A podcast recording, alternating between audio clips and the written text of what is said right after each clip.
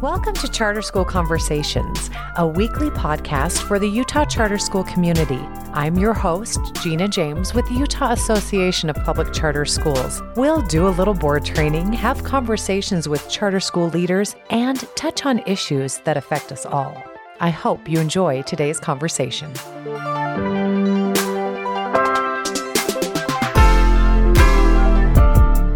Today, I'm joined with Royce Van Tassell, who is the Executive Director of the Utah Association of Public Charter Schools. Hi, Royce. How are you? I am so glad to be here. A little bit nervous, but pretty excited. All right. Well, we are going to be talking about something that you love, so you don't have to be nervous about it. Fingers crossed. so, today we are touching on the history of Utah charter schools. I think it's really valuable as a charter school community to kind of know where we got our start and why it's important to know that and how it can help us moving forward.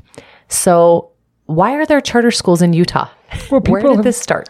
People for a very long time have wanted more options to tailor their uh, their children's education to the needs of their child. Too often, lots of parents feel like, and we feel this still today sometimes, that you're just one voice in a big machine and and nobody listens to you. And uh, charter schools came along out of that desire for parents and family to be active participants and wanting to be partners in their children's education. In 1998, then Senator Howard Stevenson and Representative Brian Allen um, brought this idea. It had first been championed. Uh, the first charter law passed in Minnesota in 1993. And you saw a smattering of other charter laws that had popped up over the succeeding few years. But in 1998, uh, Senator Stevenson, Representative Allen championed that. And it was really just a pilot program. It was, let's see if this is possible. Let's see if it can work. And they said, we're going to get eight schools to start, and we'll get those uh, up and running and see if we can make that work. And, you know, today, Obviously, it's grown to be as large as more or less any district in the state. We have some 80,000 kids. We have 135 different campuses. We've got thousands of people who currently serve on boards or are teachers, have served on boards, people who didn't realize how much they had to give to their kids' education, to their grandchildren's education.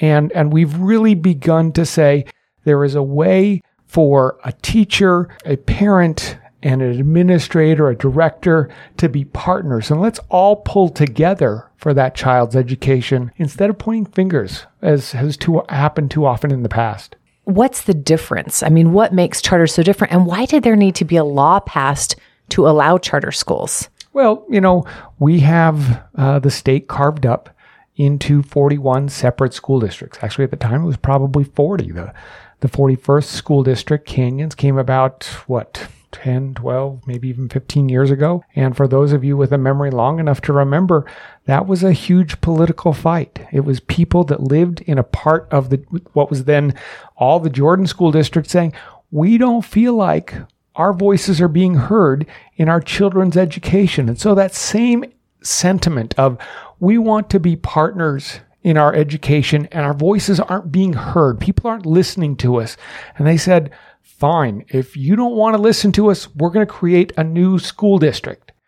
And, and charter schools come out of that same impetus. So we had to create a mechanism for people with a cool new idea. And frankly, uh, the joke, uh, which is far too real, that they're willing to swim up a waterfall because that's kind of what it takes to open a charter school. It's a bit of work. it is a bit of work and it should be a bit of work. I mean, education is hard. We have obligations. We need to follow those obligations. There are a lot of rules, probably more than we need, but nonetheless, we have to create a way so that people who have an interesting, innovative new idea can come and start a charter school and say, I think this is going to work. After those eight schools, which um, a year later really became 16, those schools sort of go along for a little while and no one quite knows where this is going to go. You've got this weird relationship between people who want to see more choice and the State Board of Education, which really doesn't want to see additional charter schools at that time. Uh, the school districts could say, yes, you can open a charter school in my neighborhood, but frankly, why would they? And very rarely did they, almost never. And you had a state board of education that said, we don't like this at all. At the same time, in the Alpine School District, this is the early 2000s, um, the Alpine School District adopts uh, a new math curriculum that is not at all popular with the folks in the area. And they say, We're going to do this. And the parents said, We don't want you to. And they said, We're going to do this. And parents said, We don't want you to. And they said, Well, we're still going to do it. And they said, Fine. We've heard about this cool thing called charter schools. We're going to go open a bunch of charter schools. And that's what you saw. Timpanogos Academy up in Lindon became one of the first charter schools to open, and it's directly a response to people saying, I want something different. I want a math program that I, as a parent, understand that my children are going to succeed in. And so, if you sort of look uh, on the map where those charter schools are and when they opened up. It's because parents were looking for something that they couldn't find elsewhere. And they said, I can open a charter school. And we have, I don't know, there's probably a dozen, 15 charter schools in that um, Alpine school district that opened and said, we don't like what they're offering. And at the time, it was a very controversial move. Today, the relationships between districts and charter schools are at an all time high. People trust each other, they go back and forth. We have opportunities to learn from each other. But it's it's been quite a journey. There was overt hostility 20 years ago. So what did that look like when the parents were getting together? What kind of um, system was set up for them to be able to start a charter? Like, where did they even begin at that point? Well, you would put together an application and take it to the State Board of Education. Um, I guess you probably had to go to the school district, which was more a matter of um, going through the motions because the school district wasn't going to say yes. Uh, but when they said no, you would take that application up to the State Board of Education, and and probably uh, the least known, uh, but one of the most important stories in here. Uh, in from this time period is a an application for a school that at the time was going to be called Ravenwood. Uh, today we know it as Da Vinci Academy. They, they put together a great application, sent it over to the state board, and the state board said, you know what? This is a really good application. We think that this could be a really good school. I mean, we hate charter schools, so we're not going to approve that. But this is actually not a bad idea. And the legislature heard that and they said, this is nonsense. We actually think that parents should be partners in our children's education. And so if you, state board, are going to just be hostile, then we're going to create a new entity. They called it the State Charter School Board. It was the brainchild of the late Representative Marda Dillree. Her granddaughter had struggled in one of the district schools, went to one of the few charter schools that existed at the time, and she said, uh, Wow, this is magic. It's done just some great things for my granddaughter. And the state board is reacting like this. This is nonsense. And so she created the state charter school board. There were a bunch of us that, that worked on that. And at that same time, you saw just this tremendous growth in the number of children in Utah public schools. Over the next 10 years, we saw an increase of some 50% in the, just the total number of children in Utah schools. And over that time period, half of those kids end up in charter schools. We went from I don't know, 15, 18, maybe 20 schools to 100 schools in 10 years. It was just this incredible flowering of creativity and, and opportunity, and people saying, I can be partners. I want to help my kids' education. And I think that my neighbors and their friends want to learn and help too. And let's see what we can do. What were the primary challenges that you were facing beyond just the fighting from school districts? Well, one of the big challenges you faced was getting a building. I mean, there are times when uh, I remember, uh, sadly, when August would roll around, it'd be time for school to open, and the papers would be full of stories, pictures with unfinished buildings, and all you see are studs. And where are these kids going to school? There would be other schools. One of them would open up in a bowling alley because you just have to find a facility. And this is all very new. And how do we pay for all of this? And there are questions about because charter schools don't have a boundary. their boundary is frankly the state and how far are people willing to drive. And so you can't impose a property tax, but everybody that's been involved in education finance knows that, I don't know, 40% of uh, the funding for uh, public schools comes out of the property tax. And so, how do we fix that? How do we help charter schools? And that was a long, drawn out process. Frankly, it lasted, I mean, there are elements of it that still get uh, worried about today. But um, we finally solved that problem roughly 2016. Again, shockingly, Senator Stevenson is directly involved. Every meaningful piece uh, of legislation relative to charter schools in the last 20 years has been done by um, Senator Stephen. I mean, every is a slight exaggeration, but only a slight. um, he has was a, a, champion of charter schools throughout his time in uh, the legislature. And so, how do we pay for a building? How do we have a place for those to to go and even find a classroom? Those were huge challenges, ones that Utah, frankly, has solved better than just about anywhere else. As I talk to my colleagues around the country, the challenge that they wonder about is where are we going to find a building? Does the district have an em- empty building that we can use? Can we force them to let us use that building? Is there something else? And so, um, yeah, that, that was a real challenge. A lot of the uh, founders, a lot of the people that were early investors in charter schools we're putting on vests and helping with the day to day as that school gets off the ground. That's certainly not what you expect uh, from the investor in any other property. and so, would you say right now then that funding for charters and traditional district schools is fairly even? You know, we've spent a lot of time um, on that. And I would say one can quibble around the edges. Um, we have never uh, offered funding for transportation or a separate stream of funding for transportation for charter schools. It's frankly a little bit of an open question in my mind whether we want to, because it's not clear what obligations would come if we accepted those dollars. But outside that, in the main, Utah is one of the only states in the country that has provided equitable funding as it relates to charters and districts. I think that's something to be celebrated coming, you know, from just having charter schools for about 20 years now here. What were some of the benefits of setting up these charters? What have you seen over the last 20 years that have really made a difference in student lives? You know, I went uh, a few years ago, the week before school was opening at a charter school, and uh, they wanted to better understand what they as a faculty could do, what was the benefit for them. And I think in many ways, the biggest lesson is often the one that's easiest to overlook. In a district world, you're inevitably dealing with a collective bargaining agreement. And that collective bargaining agreement is almost as powerful as any state regulation.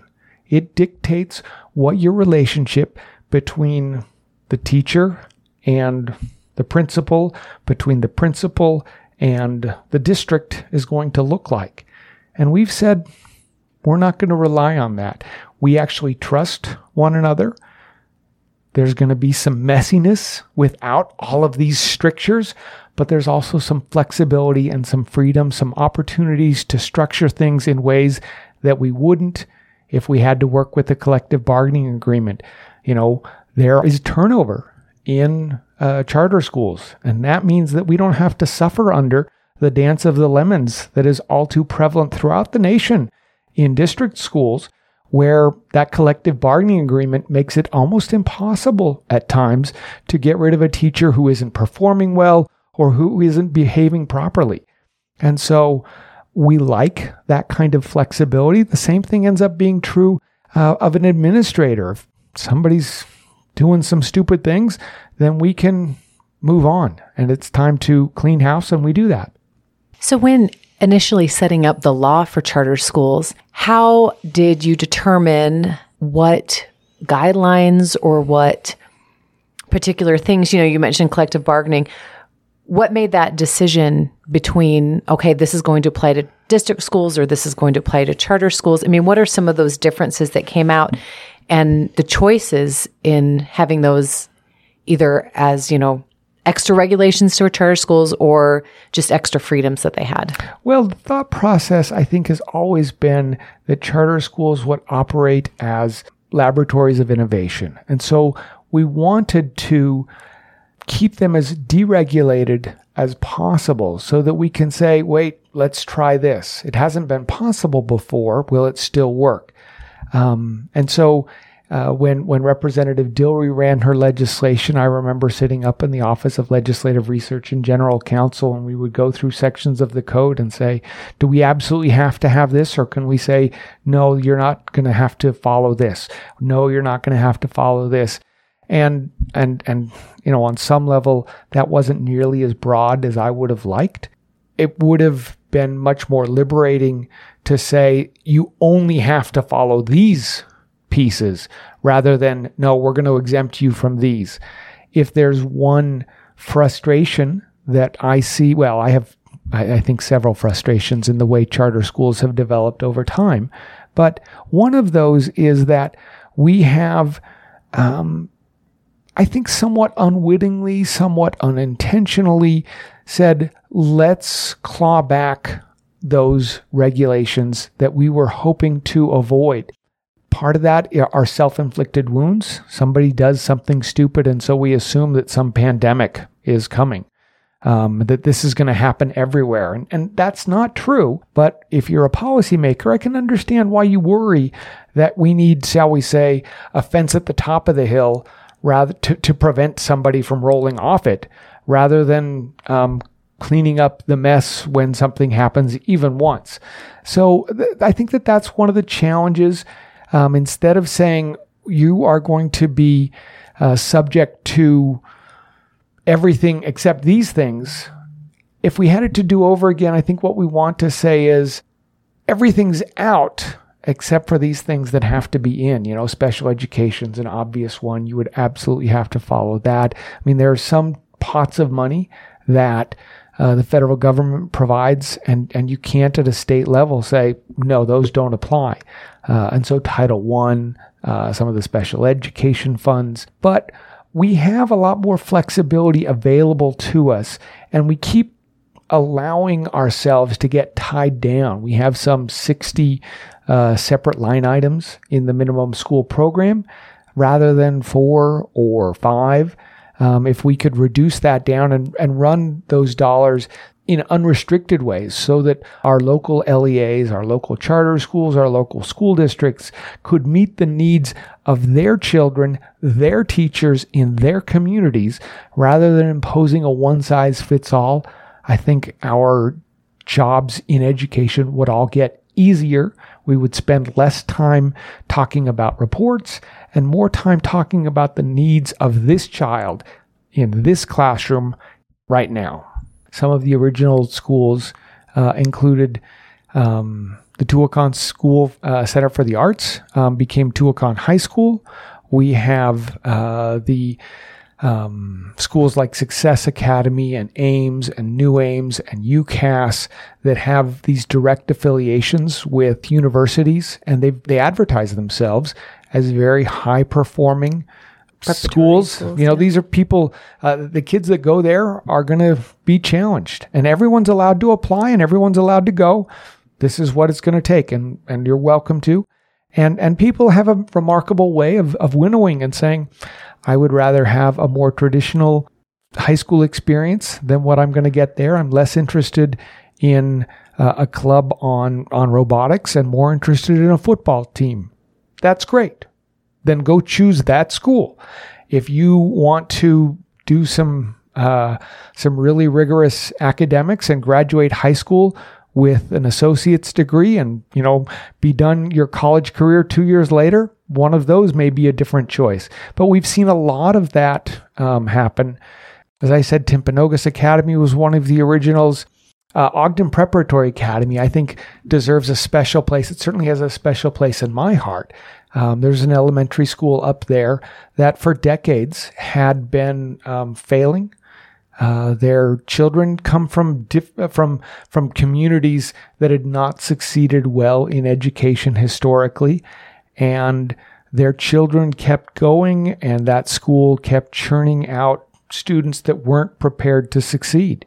And the folks behind Ogden Preparatory Academy said, you know what? Demographics are not destiny. We can, we hold ourselves out as educators to be able to overcome the challenges that our children bring. And they said, we're going to go and teach the exact same kids. We're going to build a mile away from them. We're going to invite all of those families to come and we're going to nail it. And, and Ogden Preparatory Academy, I think, is a shining star saying, look, we can do more. We have to expect more. And that's one of the things that all of us in public education, and I would argue, especially in charterland, need to do better. We need to raise the outcomes that we have instead of worrying about uh, on a state level how much milk or how much uh, wheat or sugar goes into our cupcakes. We need to worry about does this cupcake taste good? Are our kids learning? Are they ready to succeed? Too much of everything in public education, including sadly in our charter land, is about worrying about these inputs and what we really want, what our parents want. The reason that everyone gets into education is so that kids will be ready to succeed in life. And that's what we need to be worrying about. What else do we need to know to help us move forward in building a good charter school community and continuing with opening and expanding new and exciting and innovative charter schools? Well, I think uh, one of the things that we need to see more of is people that want to serve on charter school boards. Charter school board members serve a vital role. It usually takes 10, 15 hours a month, um, and you have to have a willingness to learn and to give. As I said before, we've had tens of thousands of people get involved in charter schools. We need more people that are willing to serve on charter school boards. I get contacted on a frequent basis, probably at least a monthly basis, from a school that is saying, Hey, we need some help. We need some uh, some people willing to serve on boards, people that are willing to give of their time and talents. Uh, Utah loves to do that, and our hope is that we'll see more of that. I think one of the other things we need to do is look around the country and say, what are some of the things that are happening in Florida, in Arizona, in Ohio, in California that maybe there are some lessons that we can learn? you know, at the charter school where I serve on a, board, I heard some stories about some great things that were happening at a school district in Pennsylvania, Bethlehem, Pennsylvania. And we went and investigated and said, you know what? They are facing the same problems that we are at our school. Let's see if there's a way to implement those. Could we do exactly in our little charter school of 320 students what a school district with 20,000 students did? No. But there are opportunities for us to learn from them and for them to learn from us. And so we need to be looking um, at, at what else has worked and how can we move the needle on uh, student achievement. Great. Thank you. Well, thank you for joining us, Royce. We really appreciate it and your wealth of information about where charter, charter schools came from in Utah and hopefully where we're going. Thank you. It's great to be with you. Thanks for listening in today. The Utah Association of Public Charter Schools is a nonprofit organization that provides training, advocacy, and technical support to promote excellence in Utah's public charter schools. Learn more about us on our website at utahcharters.org.